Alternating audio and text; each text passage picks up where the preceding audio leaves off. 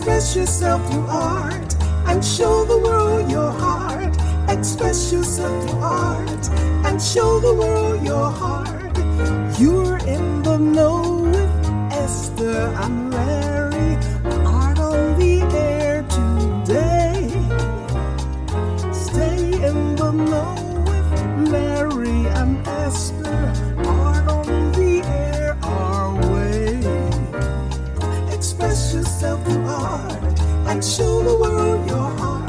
Express yourself through art and show the world your heart. Welcome. You're listening to Art on the Air on W V L P one oh three point one F M and Lakeshore Public Radio eighty-nine point one F M, our weekly program covering arts and arts events throughout Northwest Indiana and beyond. I'm Larry Brechner of New Perspectives Photography, right alongside here with Esther Golden of The Nest in Michigan City. Aloha, everyone.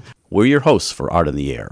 Our theme music is by Billy Foster with a vocal by Renee Foster. Our underwriters for Art in the Air are Valparaiso University's Brouwer Museum, regional art patron Mary LeVan, and our landlord Walt Breidinger of Paragon Investments. Thank you for your generous support. Art on the Air is supported by an Indiana Arts Commission Arts Project grant through South Shore Arts and the National Endowment for the Arts. Thanks to Greg Kovach, W V L P's station manager, and Tom Maloney, vice president of radio operations at Lakeshore Public Radio. Art on the Air streams live at W V L P dot org and is rebroadcast on Monday at five p.m. Plus is also heard on Lakeshore Public Radio, eighty-nine point one F M every Sunday at seven p.m., also streaming live at lakeshore public radio dot org and is available on Lakeshore Public Radio's website as a podcast. Our spotlight interviews are also heard Wednesdays on Lakeshore Public Radio. Information about Art on the Air is available at our website, brech dot com slash A O T A. That's Brech, B R E C H dot com slash A O T A. That includes a complete show archive, spotlight interviews, plus our show is available on multiple podcast platforms, including N P R One. Please like us on Facebook, Art on the Air, W V L P, for information about upcoming shows and interviews. If you're interested in being a guest or sending us information about your arts, arts-related event, exhibit, please email us at A O T A at brech dot com. That's A O T A at brech, B R E C H dot com, or through our Facebook page. Art on the Air is always looking for financial support. We'd like to thank our current supporters. If you're looking to support Art on the Air, Esther and I especially would invite you to become an underwriter of this program in particular. We have information on our website at brech dot com slash A O T A. You can find out support information there. So don't just be an Art on the Air listener. Become a supporter or underwriter in whatever amount you're able to do so, so we continue to bring you this great content and this great local programming. And like I say every week, don't give till it hurts. Give till it feels good. And you'll feel so good about supporting Art on the Air. And next on Art on the Air, we have someone who's not a stranger, but he's coming to us in a whole different mode, uh, talking about role-playing and everything like that with Dungeons and Dragons, but it's going to be taken to another level that you can actually watch it. Uh, Dustin Ritchie, welcome to Art on the Air and telling us about your Role Seekers. Yes, Thank aloha. you so much for having me. Yeah, we're we're really excited. Uh, we are a group of six family and friends that decided one day that we were going to start to live stream our Dungeons and Dragons games. So we are an unofficial Dungeons and Dragons group, um, but we we stream via Twitch and online at role seekers dot com. You can find us on all social media channels at RoleSeekers. And and what we decided to do is we we wanted to tell really epic tales of sub-creation and eucatastrophe, to coin some Tolkien terms. But really what it is, is it's about us getting together and sharing our love of the game and our love of stories with anyone who wants to watch. Tell us, Uh, for the audience that doesn't know what Dungeons and Dragons are, they've, they've heard it, but uh, what is Dungeons and Dragons? And, and just a quick little origin story, uh, how that is and what you do with it. Yeah, so Dungeons and Dragons, I'm not a I'm not a D and D historian, but it was uh, developed out of the Midwest, and what it is is it's a tabletop role-playing game. So the best way I can describe it is it's, it's a group of people sitting around a table um, doing uh, communal storytelling. It's kind of like sitting around the fire telling ghost stories. Uh, there are rules. You roll dice. You have uh, large textbooks worth of rules. But really what it boils down to is you can do anything your imagination, uh, anything that you can come up with in your imagination. So our game actually takes place in a completely constructed world. I've been actually writing it since I was in about fifth grade. It's called uh, The Legend of Nobel. And so our games are going to be taking place inside of that world. And what it is is, as I always tell new players, you come into a room and I say, Uh, there's there's a you're in a dark room and it's cold and you see a little bit of light coming from under the door. What do you do?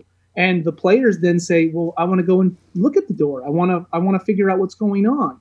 And you roll dice to see if you can maybe break the door or you could open the door. Um, and what happens is, is it's essentially, it, it's it allows your mind to just completely expand. So anybody who's a fan of video games, anybody who's a fan of role-playing games, uh, and you have those constraints, right, where you're, you're making choices. In Dungeons and Dragons, there are no constraints. And what's really wild is no matter how much we prepare, every game is also improvised. So as you're watching it, we're coming up with things on the fly. I, uh, I'm responding to things that players are doing that I could never have any idea that of what they would do. And it's it's this give and take. It's this reciprocal relationship. And it's really fun. So what type of props are involved? I know about the dice, but what else do you use? Well, we use, so so there are there are seven dice that are usually used. They run all the way from a D four to a D twenty, D representing the sides of the dice. So the twenty-sided dice is the fabled dice that when people look at it, they're, they're always, what is that dice? Uh, that's pretty much lets you do whatever you'd like to do. But really, in order to play Dungeons and Dragons, you only need your imagination. Uh, that's that's uh, and, and maybe a good player's handbook uh, and a, pen, a piece of paper and pencil. But But we have gone a little bit more extreme. My, I'm I'm very blessed that my wife, who is one of the role seekers, uh, she is she is an avid Dungeons and Dragons player. So we have little miniatures, little miniature figures, kind of like uh, chess sets. Uh, we have sculptures. We have uh, bought a lot of what's called Dwarven Forge. They're these beautiful modular terrains, so it looks like forests and mountains and dungeons and. Uh, And so really you can add as much or as little as you'd like. The only thing you need is a good imagination and a fun story, uh, but you can go all out. And uh, if you come and watch some Role Seekers, we've gone a little bit all out. So, well, you say about watching Role Seekers, maybe our audience would be, this is something that you're not just doing on your own. They can actually watch the thing. And how does that all work? So what we decided to do was we were inspired by the gaming community. So the gaming community has a lot of live streams out there that are doing Dungeons and Dragons, um, but a lot of them are over uh, a lot of them are over Zoom, and that was even pre-pandemic. There were there were a lot of people that were playing over Zoom, and we were really inspired by the group uh, Dimension twenty and Critical Role. Critical Role is kind of the the upper echelon, and so what we did is we really wanted to tell stories, and we wanted to be able to share them. So we've set up about four different cameras, actually downstairs in my basement, and uh, we've got it hooked up like a home studio, and you can actually see all of the players playing the game. And what's really wild is it's not simply like, oh, I'm going to watch someone play Monopoly. What's happening is you're sitting and you actually get to start to be involved in the story. Uh, so watching other groups play this game, um, what ends up happening is people start to fall in love with the characters. They start to fall in love with the environments, the the locales. And so one of the things that I did when I was in uh, undergrad and in graduate school is I studied narrative dynamics. So I, I always try to make a consistent story. And sometimes it's a little wacky. Sometimes it's a little it's a little zany. But uh, there's always it's always a little bit fun. And we always try to tie it back into the human condition. So you can watch that. What's it's the like website? Book on tape with action.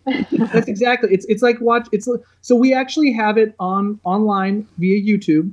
Uh, we have it on Twitch. Those are the places that you can stream it. Uh, it's on our website as well. But we also created a podcast because really it's it's like listening to a book on tape. Tell us quickly the website before we wrap up. Oh, roll seekers dot com. So it's roll as in you're rolling dice, R O L L. And you can find us anywhere. And that's Dustin Ritchie, who's the Dungeon Master and the Role Seekers. You can find them online. Thanks for coming on Art on Thank the Air you. Spotlight. Thank you so much for having me. You're listening to Art on the Air, W V L P one oh three point one F M, and on Lakeshore Public Radio, eighty-nine point one F M. We'd like to welcome to Art on the Air, Elise Kermani and Tito Sanchez William. They are the new directors. Tito is the artistic director, and uh, Elise is the managing director for the Dunes Art Foundation, which you know produces Dunes Summer Theater. But they are currently doing some neat production things uh, for Halloween and for the holiday season. They did the Halloween already, and that's upcoming. So welcome to Art on the Air, both of you. Thank you Hi, so much. Thank you so much. Hi. Well, Tito, we'll start with you. Tell us a little bit about your background, where you grew up. Uh, like I, I like to say, like uh, how you got from where you were to where you are, but like schools and things and what you've done. Go ahead. Oh, yeah. Um, so the first thing about me is that um, I was born in South America. I was born in Ecuador. And I grew up there, and I came to the States when I was fourteen years old, which was really a big shock for me culture-wise. to go from all speaking Spanish and my culture in Ecuador to immediately United States and the shock of the language barrier. I did not, and I want to stress this out, did not um, overcome the language barrier very easily. It was very difficult for me. I even refused in the very beginning to speak any English because whenever I would speak, imagine my accent about twenty times even thicker. You wouldn't even understand what I was saying. And so immediately from that barrier, I had to overcome it in order to even kind of like communicate with people here because it was difficult. You know, you're in high school, you, you're speaking Spanish and you're trying to do English and people make fun of you.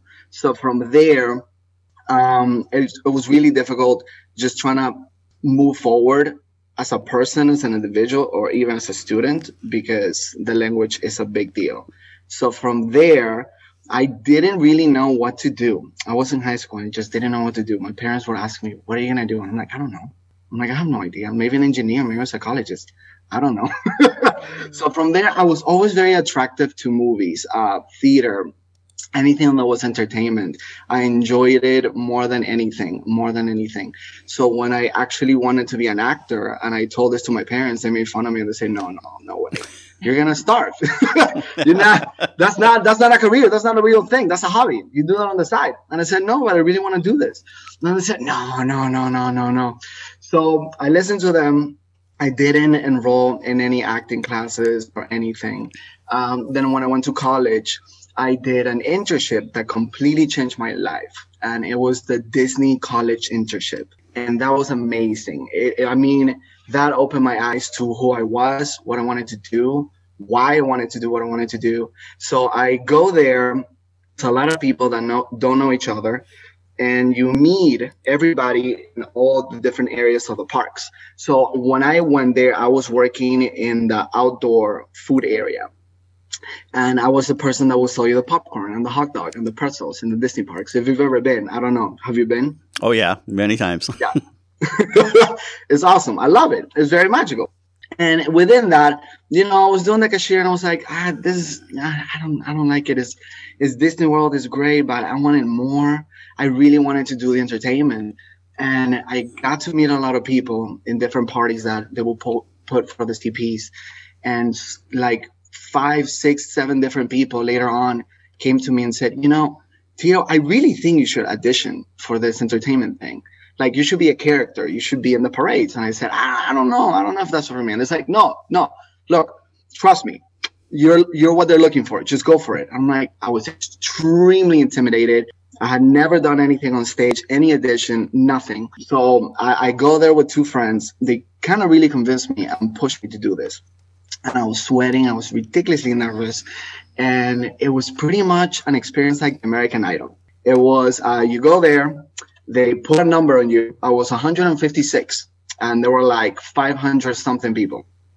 And they give you, they do the measurement, they give you a height. And the reason why the height matters is because they immediately cut depending on the height. So if you are, from what I remember, I think if you're like between five seven to five nine, you can do specific characters like Pluto and Buzz Lightyear and all that.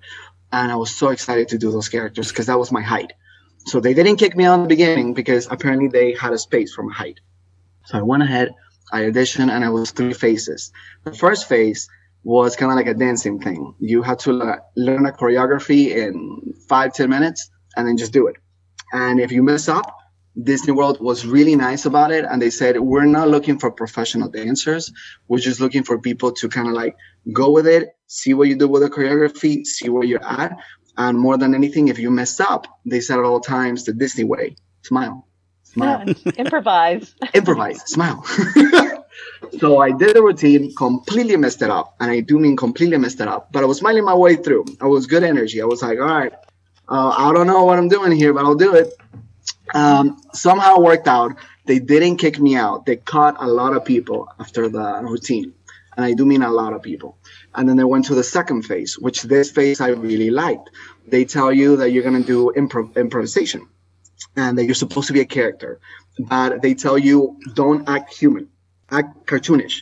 So think of all physicality that human beings do and just make it even bigger, way bigger. Because when you're in the, um, in the costume, right, your movements really get restricted. by how much you move. So everything you had to do was like really big and really energized. So then I did it. And somehow I went to the second phase, I mean, to the, to the last phase. And the last phase, it was this puppet thing. They give you this two pinball um, balls with like an eye painting on it. And you put on your middle, in your middle finger. And then you immediately have to pretend to do puppets. So I never had done puppets, no idea what I was doing, but they kind of tell you what they're looking for. They put a song and you have to sing with your hand and these little eyes, pretend that it's a puppet, and you just do it and have fun. And again, I went with it. Somehow, I don't know, they liked me. And then from five hundred something people, it was eleven of us, and they said yes to me. And I was like, oh, awesome. I don't know what I did, but I got it. And then from getting it, I was so excited. We're in the circle. The person comes uh, to us and says, well, we love you. You're everything we're looking for. You're great. You're going to fit. Welcome to the Walt Disney World Company, uh, except you, you. And he pointed to me. I need to talk to you. And I'm like, oh, no, what did I do wrong? So then everybody goes. They get like this invitations with this uh, contract and everything. He pulls me to the side and he says, you know, technically uh, we're not allowed to audition. I don't even know how you went through this whole process. And I asked him why. And he said, well, because you are already working for us under a contract, under the college program internship. So you're not allowed to just jump from one area to the next. And I said, why not? That's, that's so sad. And he said, no, no, because we're very strict. We have these rules. But you know what? You were great. Uh, so why don't you, at the end of it, come back and try it? And I said, okay. And I did. And this time I didn't even make it past the first phase because there was no space for my for my height. They didn't need anybody. So immediately got destroyed. I was like, oh no, I really wanted to work for the parks. But I went back to Florida, um, Miami, uh, when I was doing college. And I really, really, really, really liked the experience. And I really just love the idea of performing, entertaining. And then I just got an acting class in a little studio in Coral Gables in Florida. And from there, that's the rest. I fell in love with theater immediately, the passion. My first show was on a musical, was an ensemble. I did cabaret. And I'm telling you, the, the, the, the experience of the butterflies when you go on stage was like nothing I've ever felt before. So it didn't matter if I didn't make any money. It didn't matter if anybody approved of me doing this thing. I just wanted to do it. And I, I fell so hard into it. I did as many productions as I could with that company in college. And then my wife, who was um, always, I mean, not my wife, my girlfriend at the time. She's my wife now. My girlfriend at the time, she decided, hey, if you're really about it, go ahead and do grad school. So I did. I auditioned for a new school. I got in, and it was really, really, really difficult three years.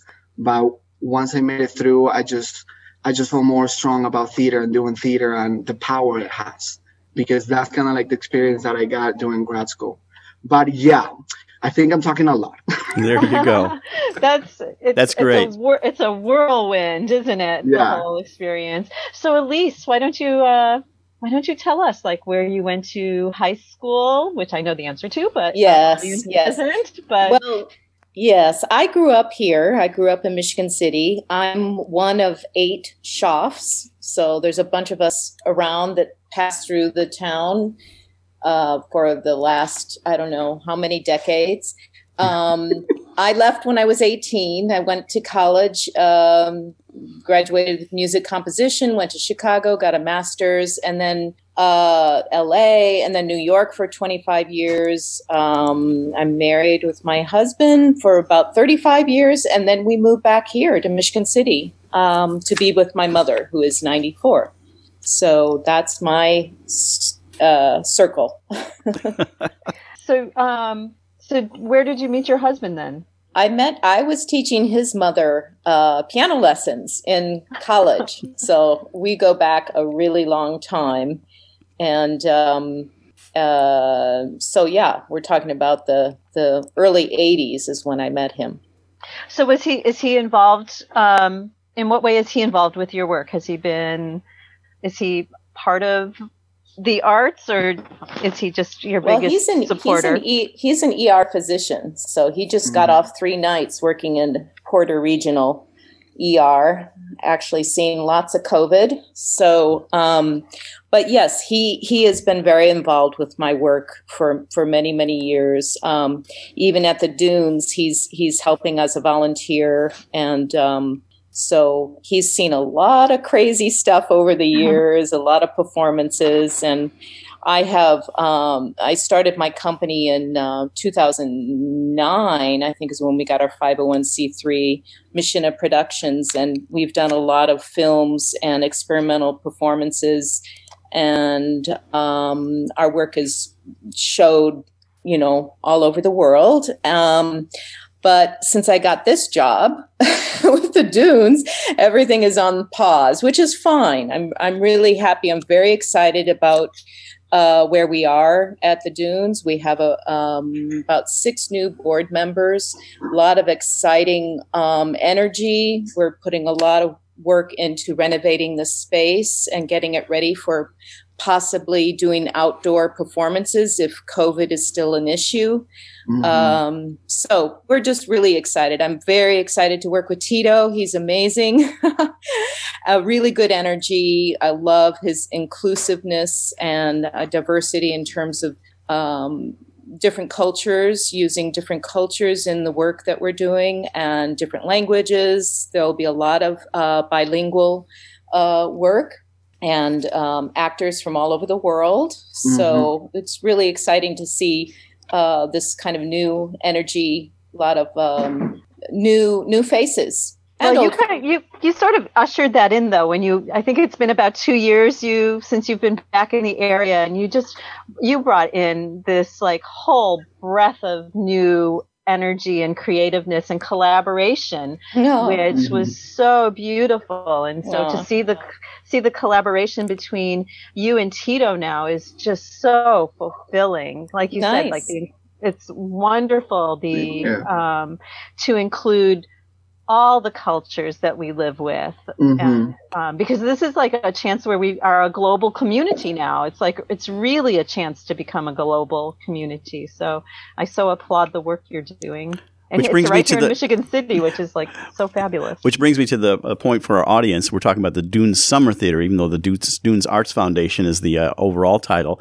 And mm-hmm. uh, so, real briefly, tell us how you both came to that. I mean, you know, probably moving back to the area or such, but uh, just tell us about that. Uh, we previously had Jeff uh, Jeffrey Baumgartner on and Amy Black, uh, and of course they suffered through uh, uh, canceling the season and the vandalism. But mm-hmm. tell us how you got involved yeah. in some of the recovery from that. Well. Well, Tito and I have been on the board of directors for, I've been, it's probably going to be two years, right? Yeah, it's going to be two years. Yeah, so like so, a year and a half. So you were part of that, the, the problems with the renovation and things like that. And oh, yeah. yeah. Yeah, we've been through that. I've been on the secretary of the board of directors for at least a year now. So um, I was starting to get... Um, A, a little bit more involved. Well, even in twenty nineteen, both Tito and I, Tito was mm-hmm. teaching and I was working the box office. So we've been very involved. Um, and uh, so, you know, um, Amy had decided to take a little break as well mm-hmm. as Jeffrey did. So we uh, stepped in and uh, we either sink or swim, and we decided to swim. So and, uh, it's been fun. It's a ride. Yeah. Yeah. Now, you recently did yeah. a Halloween thing. Uh, talk briefly about that, because that's going to uh, meld into our next uh, thing is about what you got coming up in December. So tell us about what you did with that, because it was all virtual, but uh, uh, yeah. how you've expanded that. So the idea was uh, obviously because COVID nineteen, uh, we missed theater and it was just crazy to do anything. And I had to do Zoom um, a lot for my private teaching and theater and Spanish. I, I teach privately online. So I already was familiar with this, with the medium. So I decided, why not? Why not do Zoom? What it specifically, I had no idea. I just knew that I wanted to do it. Um, and then I found something which is wonderful in Disney Plus called Hamilton. Maybe you heard about it. and and that immediately, when I saw it, I was very inspired by how they took the old and they made it new. And so I was thinking of what can I do that Um, and I started looking at the public domain, because remember, the public domain, the beautiful thing is that I don't have to worry about copyrights. Right. So because of that, it's all free. I can choose what to do, how to do it. And in finding these Halloween stories, I found a lot of stories that were, I thought, appropriate for children. They were fun. They were approachable. Um, they had a little lesson on it. And they have that kind of like spooky feeling to it. So that's how I decided to do the cold readings. I wanted to do, put music in it because kids love music. And I just got any and every actor friend that I've met through the years to volunteer their time and help me. Hey, this is for the family and kids. You want to do it? And believe it or not, they were all excited to do it, and they jumped right into it because they're also missing theater. A performer's, you know, energy is performing. So... no, we're very excited to do it. Yeah, and I think also we're aware that children are um, probably at home and mm-hmm. might be missing their story time that they got at school or at the libraries. And I think that's what we're really trying to do is we're picking some older folklore um, yeah. stories um, from our culture and other cultures. And we want an educational aspect to this. So we do always have a little link where the um, the family can get the text and mm-hmm. um, the, so the Christmas story is, is similar to the uh, Halloween, and you can see all of this for free um, on our website, although we are encouraging donations if people can, because of course we're nonprofit and it would um, exactly. be helpful. So we're suggesting five dollars per story, but uh, the links will be there if you, if you don't or can't pay. And uh, the site is, um, shall I go to it now oh, please, or later? Please. So we've shortened we've shortened our, our U R L. It used to be dunes arts foundation dot org, and now it's dunes arts dot org. So mm-hmm. D U N E S A R T S dot O R G, dunes arts dot org. And when do those go up? Uh, are they up yet, or they're, uh, when do you plan to release them? The- The Halloween uh, are up already now, right. But the Christmas ones, um, we decided we're going to put them by December sixth. They'll be available. Excellent.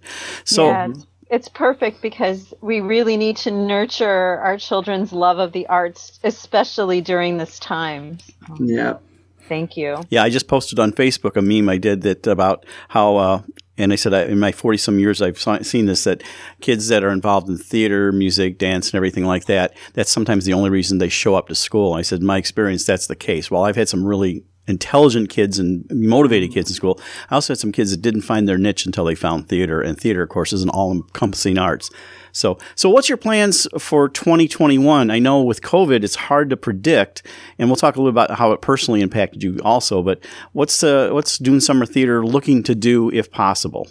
Yeah, we well, we have some plans. We've already, um, something that mm-hmm. Amy Black started, uh, we put a new roof on our pavilion, which is across the street. It was covered in weeds and uh, holes in the roof and very, you know, um, graffiti and everything. So we have a beautiful mm-hmm. new metal roof on that. And uh, we also built a little uh, wood deck in the back by the cabins, and we plan to have small performances there, as well as we're talking, and I, I don't want to say any specifics, but we're thinking about doing some classic uh, plays, um, site-specific, using the cabins and the woods and having people come and sit down on blankets and maybe bring their own dinner, maybe mm-hmm. five to seven, um, and bring their lawn chairs, and kind of, it's going to be in the round, meaning that the audience is going to have to turn their chair yeah. maybe to see another scene that's by the fire or coming out of the woods. So we're really, really excited about taking theater and, and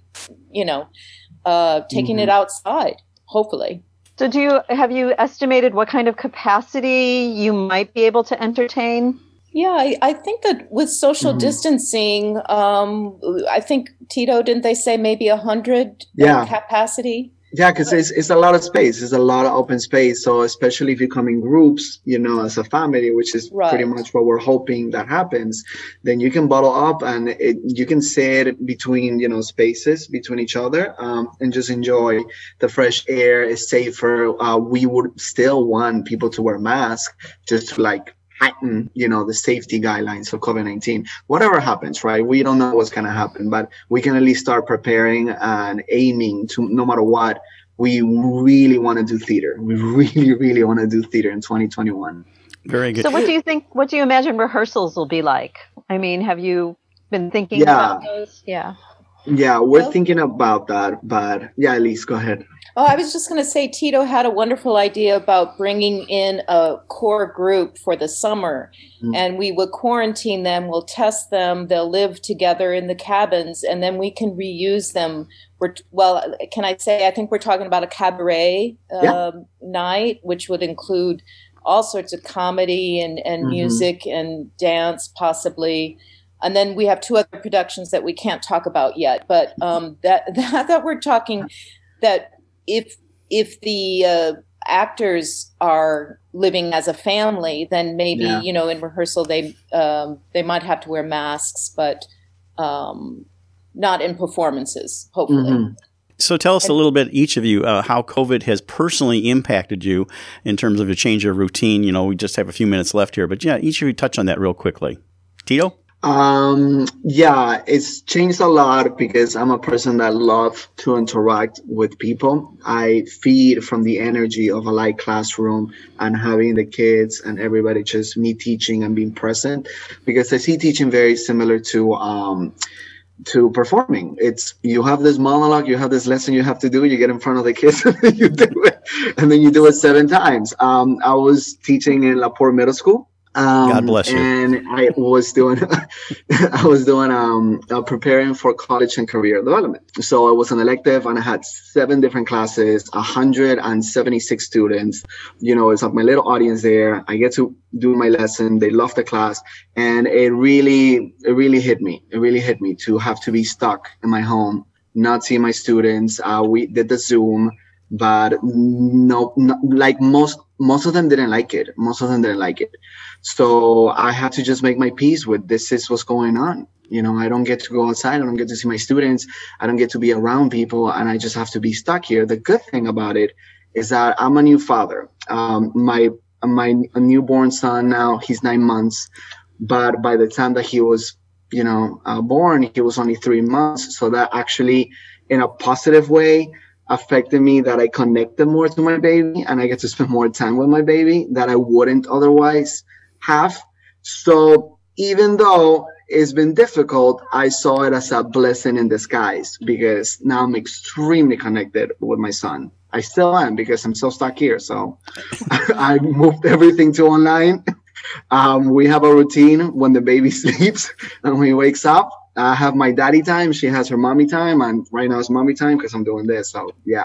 Very good. Uh, real quick, Elise, we have about thirty seconds. Your quick story? Yeah. So um, my life has not changed too much because I was teaching online already. I teach uh, media arts at uh, SUNY uh, New York. And um, but I, Esther and I had a little conversation before this. I, when COVID hit, I went uh, into my studio and I created a lot of work that I hadn't been able to do. For some reason, the pandemic gave me permission to go kind of deep inside. So I'm really glad I had that time. Of course, now I have no time, but that's okay. That's okay. So yeah, COVID, uh, I, it's a very strange thing. I think we're all going to have to settle in and yeah. try to figure out how we can keep being creative and, and supportive.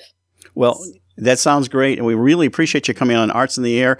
Uh, that's uh, Dunes Arts Foundation for the Dunes Summer Theater, Elise Kermani, Tito Sanchez Williams, uh, the Managing Director and Artistic Director, respectively. Thank you so much for sharing your story and, you know, break a leg in the upcoming season. Thank, Thank you. you. Thank you. You're listening to Art on the Air, W V L P one oh three point one F M, and on Lakeshore Public Radio, eighty-nine point one F M.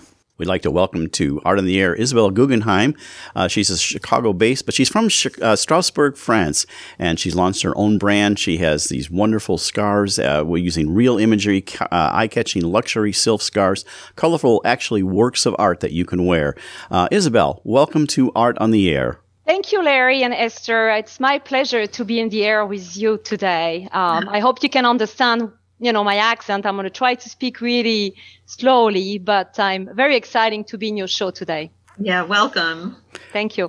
Well, Isabelle, I think our audience will just love to know about your origin story, how you got from where you were, where you grew up in France, and how you got there, and origins of how you got, are now in Chicago, your whole history there. So just give us a little background there. I do have an interesting story. I actually, uh, I'm originally from Saint-Dié-des-Vosges. It's a beautiful little town surrounded with lake, forest, good dishes, and wine. It is located uh, near the Alsace-Lorraine border, a mountain kind of town in the valley. Yeah? And what's really interesting about Saint-Dié, it's its history and how it really influenced my artwork. Yeah? Uh, just a quick story. In the fifteen hundreds, uh, this town was a meeting place for map maker. Uh, they set up a printing establishment to represent the work of famous traveler. One of them was Amerigo Vespucci. Yeah?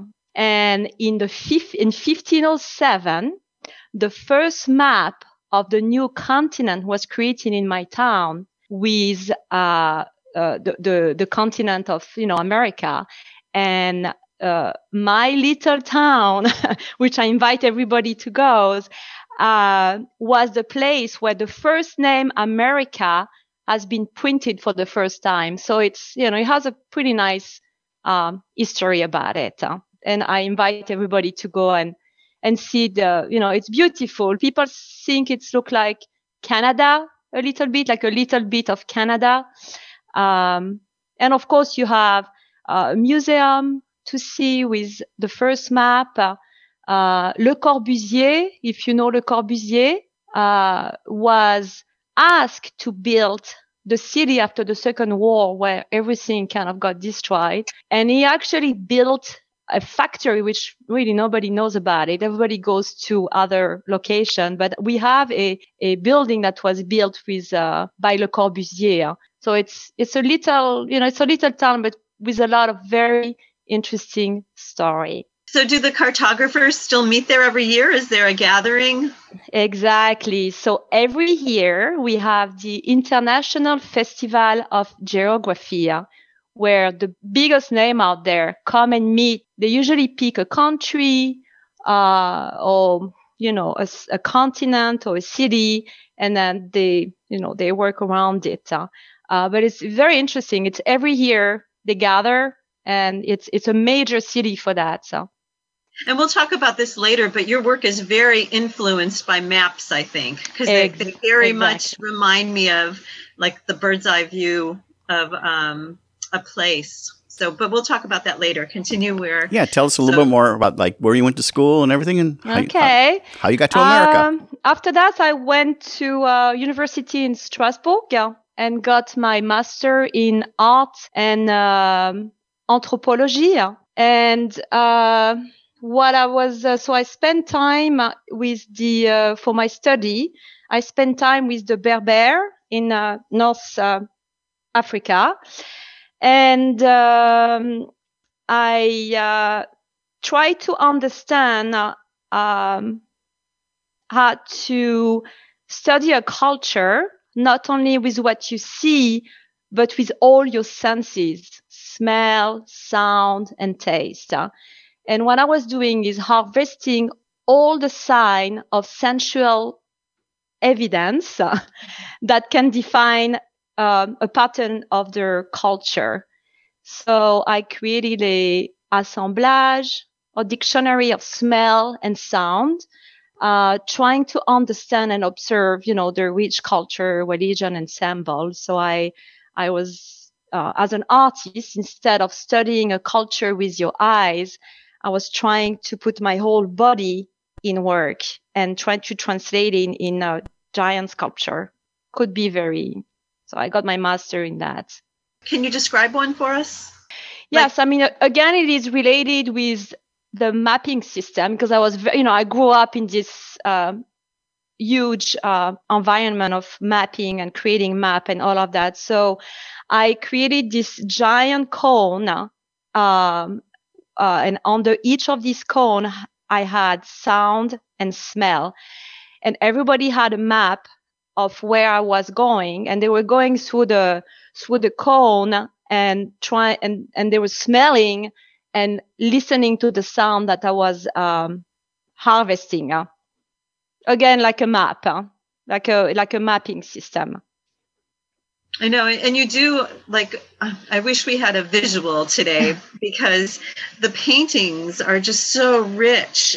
And I love how you take your photography along with um, all your experiences and put it into one beautiful piece. So I'm looking forward to everybody checking out your website to see your work. It's really gorgeous. Yeah. So I do have, uh, I'm, I, I, I designed scarf and I, uh, I've been, uh, pretty well known for the scarf business, but I'm also, of course, an artist, uh, and all my work is um, a collage of very um, simple sign and inspiration and primitive sign. Uh, so, yeah. So tell us, uh, we want to continue your journey. So you're in uh, France. What brought you to the United States? I mean, everybody wants to come here. It is the land of opportunity. Uh, I, I I came here uh, in the on the summertime in nineteen ninety-seven and just fell in love with with the people, with you know uh, nature, with with everything. And I was um, just trying to find a way to stay here. And I got offered a job uh, um, in the design world. So that's where I started my adventure. Did it? Did you go from France to Chicago, or were there other stops? Yes. No, I I went to New York, and I I did a, a road trip in Maine, north of uh, east side of uh, of the U S. But Chicago was the place I wanted to be. Uh. And what what brought you to Chicago? What what was the attraction of that uh, Chicago? A job. Uh.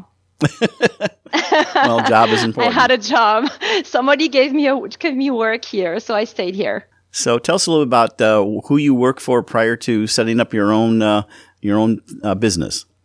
Uh, I work in the design industry. I work for uh, a, a pretty famous company called Luminaire in Chicago. Uh, uh, they sell they, rep- they sell a, a furniture uh, European furniture line. Um, I worked there for four years, and then I went. Uh, I worked with Holly Hunt. Uh, which is a pretty major designer and uh, design furniture place in Chicago. I was the uh, lighting and uh, accessory uh, uh, director for the company. Uh, I learned a lot from her. I learned uh, how to pay attention to detail. I learned about proportion. I look about. I learned about um, you know people skill and vision. Uh, she was a she was a huge influence for me. Uh, and then after that, I opened my own. Uh, lighting company with uh, um, another designer, Kevin Whaley, and I pretty much traveled the world uh, for him to find uh, showrooms and uh, and um, an agent to represent the collection now. Uh, so I I was you know fortunate to to go to different places in the world, uh, Asia, Dubai, Saudi Arabia. Uh, Europe, everywhere in Europe. So I travel everywhere for him, and that kind of opened my eyes eyes to the world. So during this whole time, were you painting? Yes, of course. Huh? I never stopped. Huh? Yes, I, I was experimenting with uh, with wax, with ink, with collage. Uh, I was picking up stuff on the floor when I was traveling, uh, taking photo of you know uh, different uh, people, culture. Anything you can do when you travel. Indeed. And so um, and so you said then you, this was, the lighting was right before you opened your own business. And so when did the scarves, because you're About, very, you're, you're very yeah. well known for your scarves. They're yes. all over the country, the world. So. Yeah. So I um, opened the scarf business about uh, four years ago. Yes, about four years ago. And it's been a, it's been an adventure. Uh, I participate. It, uh, I started the, the adventure here in Chicago with uh, One of a Kind. Uh, I wanted to see how my, you know, this work will be, um, how people will react to the work. And then I went from One of a Kind that gave me confidence to um, approaching um, museum and different boutiques. And I got picked by Le Louvre uh, in Dubai, which has a beautiful building, and um, the M C A, the Art Institute, uh, uh, museum in Palm Beach. I mean, different museum uh, everywhere in France, in uh, different So I know places. Some of the scarf designs are from your paintings, but do you also just do designs for the scarves, or are they all based on your paintings? No. So designing a scarf is very different than doing a painting, because uh, you have to bring the color to the face. Uh. So when you design a scarf, you have to focus on the edge or on the, you know, the the, the extremity. Uh, to the opposite, a painting is, you know, I, I, I work much more on what's happening in the in the middle when I structure a painting. Uh, it's a very different way. But what I do is uh, I use some sign or some scratches or some color, that detail of my painting that I mixed uh, with in my scarf. Huh? So I use detail, but not the whole painting. Huh? Because I love the scarf where you included um, um, love letters in French, old, ancient love letters, right? And so you yes. mix that with other images and maybe a photograph. They're just so interesting. Yes, thank you. I like the graphic aspect of the letters and the meaning, of course. I think it's beautiful to wrap yourself with love. So this specific scarf that you are mentioning, uh, I picked twenty-five love letters in a flea market in Paris. I uh, kind of did a coll- and I did kind of a collage with uh, one of my uh, drawing or a piece of my drawing. Uh, and I love, you know, seeing people uh, uh, putting this love story around the neck. Yeah, uh, I think it's very sensual. So, do you use photography also in your work, uh, Isabelle? Uh, not always, but it can happen. Yes, of course. Huh? Photography is a part. I mean, is a part of the work. Yeah. I, I love the story about you taking the picture um, in your town of the five hundred year old window and then incorporating it into the scarf. I mean, I think it's just like such a beautiful inclusion of everything that you're about. You know, I mean, you take from all, like you say, all the senses are included in the experience. And then the final one is, of course, the wearing of it. Yes. And and, and um, I, I, I do have every every scarf has a story. Every scarf has a meaning. Uh, one of my favorite one is Route fifty. This one tells a story about uh, me. Uh, it's, it's the path from my school to my uh, to my home. And you have uh antenna, you have photograph of antenna, you have photograph of pavement, you have photograph of scratches on the floor, and I kind of mixed all of this in a collage uh, uh, to create a scarf. Uh. No, they're glorious. Where can you, uh, just let our audience know where they can uh, find you online. Uh, we'll, re- we'll hit this at the end of the show also, but uh, where they can discover you. Do you, do you have, a first of all, an in-house gallery that you can actually come see it, or is it all online? Uh, yes. Yeah, so I have um, uh, a place where you can see them in Bucktown, uh, on Wabenza and Damon. Uh, I also, uh, you know, have boutique in different places where I, I like to send people. Uh, um, and of, I have a website, uh, Isabelle Gougenheim Designs dot com. I have an Instagram. So I invite you to check my work there. You should probably spell it out, because Guggenheim is spelled differently than the Guggenheim that most people probably envision when they hear that name. Yeah, so it's G O U G E N H E I M, like mother. Very good. And we'll also have a link on our website. When when we post your picture up, uh, they can click on that, and that will take them to your website. So, so how's the... Pan- What are you doing now during, um, so what are you curious about now? Because I know it's, you you know, your curiosity that drives everything. So what are you working on now? Well, I cannot travel anymore. So I'm creating a new world, uh, in, in a new world inside. Uh, I've been developing a series of painting uh, that are the creation of a new world, like where a very intricate and very simple uh, world with um, just daily life matter. You alluded to it, but uh, how's the pandemic uh, impacted you? And, uh, you know, and, and the second part of that question is, what are you looking forward to do after it's all over? Hmm. I just keep doing what I'm doing now, uh, keep creating and uh, keep sharing to the you know, to uh, whoever is interesting what I what I'm doing. Uh, I hope I can inspire uh, uh, some people. Yes. You're listening to Art on the Air, W V L P one oh three point one F M, and on Lakeshore Public Radio, eighty-nine point one F M. So how often, before the pandemic, how often did you visit, um, go back to your hometown or go back to France? I usually go two times a year. I go in the summer and I go for Christmas. That's, uh, uh, my town has a beautiful uh, Christmas market.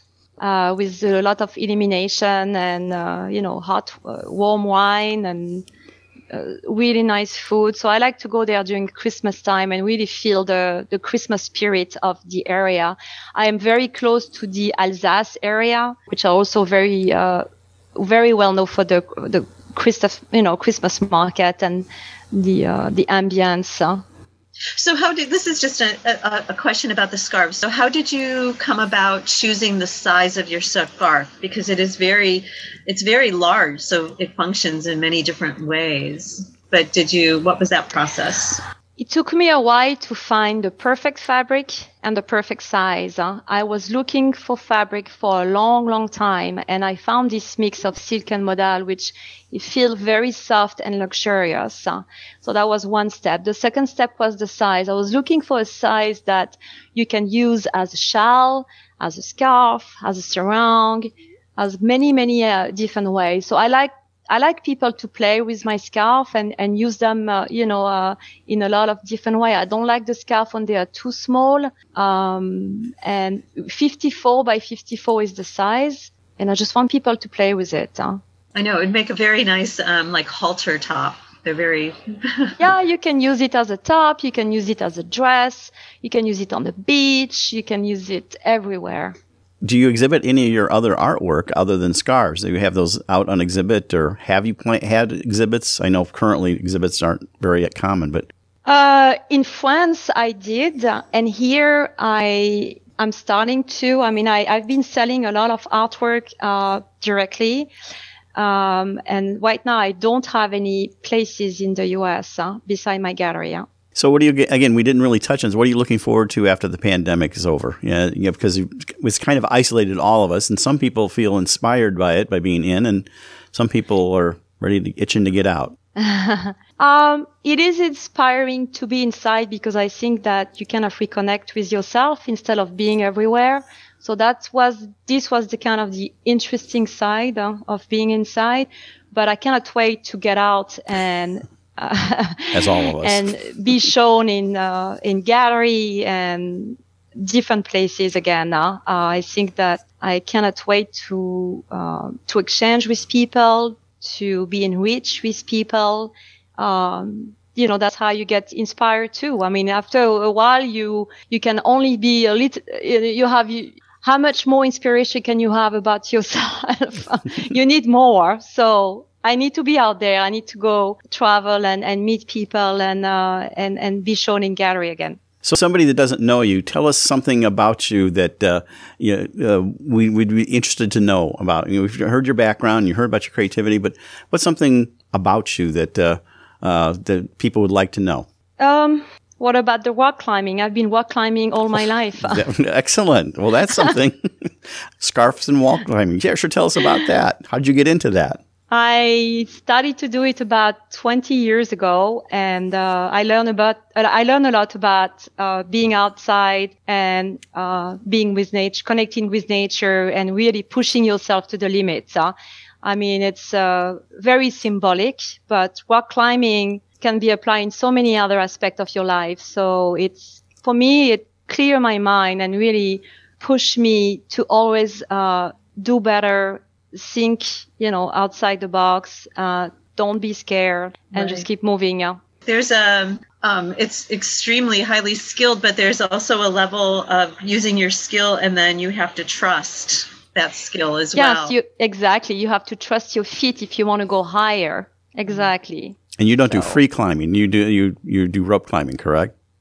I don't do free climbing. I do have a rope, but I, I go all over the world. So I climb the Dolomites. I climb in France. Uh, I rock climb um, a beautiful place here. It's um, in Wyoming, uh, Devil's Tower. Oh, oh yes. In Wyoming, uh, I went to the top, put a little note. Uh, it was an accomplishment. Uh, uh, but yeah, it's a really good spot. And I think it's very popular right now. They have a lot of gym in, in Chicago that uh, really allow people to experiment rock climbing. And I really push people to try. It's, it's a very good sport. Uh. Before we went on the air, briefly tell us about the origin of your name and the relationship to the famous Guggenheims. Well, you're famous too, but... Yes, um, I apparently I am related to the Guggenheim. It is not the same spelling, but it's the French way, uh, Guggenheim, uh, the, the French way of the name.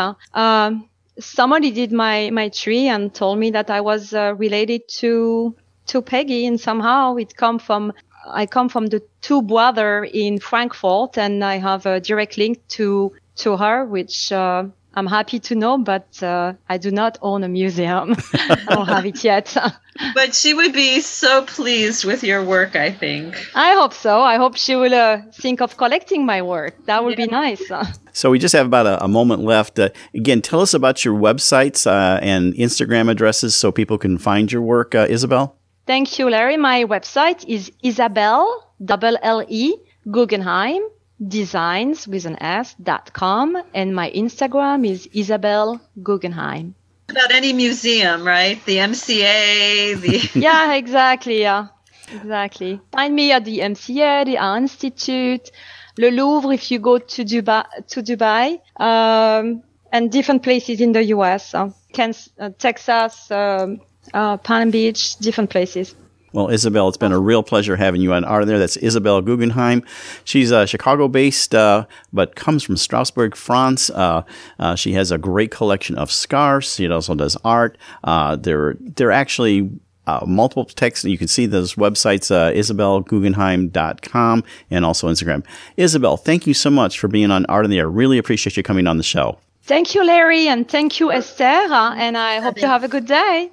And we'd like to thank our guests today for being on Art in the Air, which is heard every Friday at eleven a.m., rebroadcast Monday at five p.m., and Sunday at seven p.m. on Lakeshore Public Radio eighty-nine point one F M. Your hosts are Larry Brechner and Esther Golden. Thanks again to Greg Kovach, W V L P's station manager, and Tom Maloney, vice president, radio operations for Lakeshore Public Radio. Underwriters for Art in the Air are Valparaiso University's Brouwer Museum and Walt Breidinger of Paragon Investments. Also, Mary LeVan is our art patron supporter. Art in the Air is supported by the Indiana Arts Commission Arts Project Grant and the National Endowment for the Arts. If you're interested in being a guest or send us information about your arts, arts-related event, exhibit, please email us at art. On the air, W V L P at gmail dot com. That's Art on the Air, W V L P at gmail dot com. See you right here next week, one oh three point one F M and eighty-nine point one F M, Art on the Air. Aloha, everyone. Have a splendid week. Express yourself through art and show the world your heart. Express yourself through art and show the world your heart. You're in the know. I'm Larry, Art on the Air today. Stay in the know with Larry and Esther. Art on the Air, our way. Express yourself through art and show the world your heart. Express yourself through art and show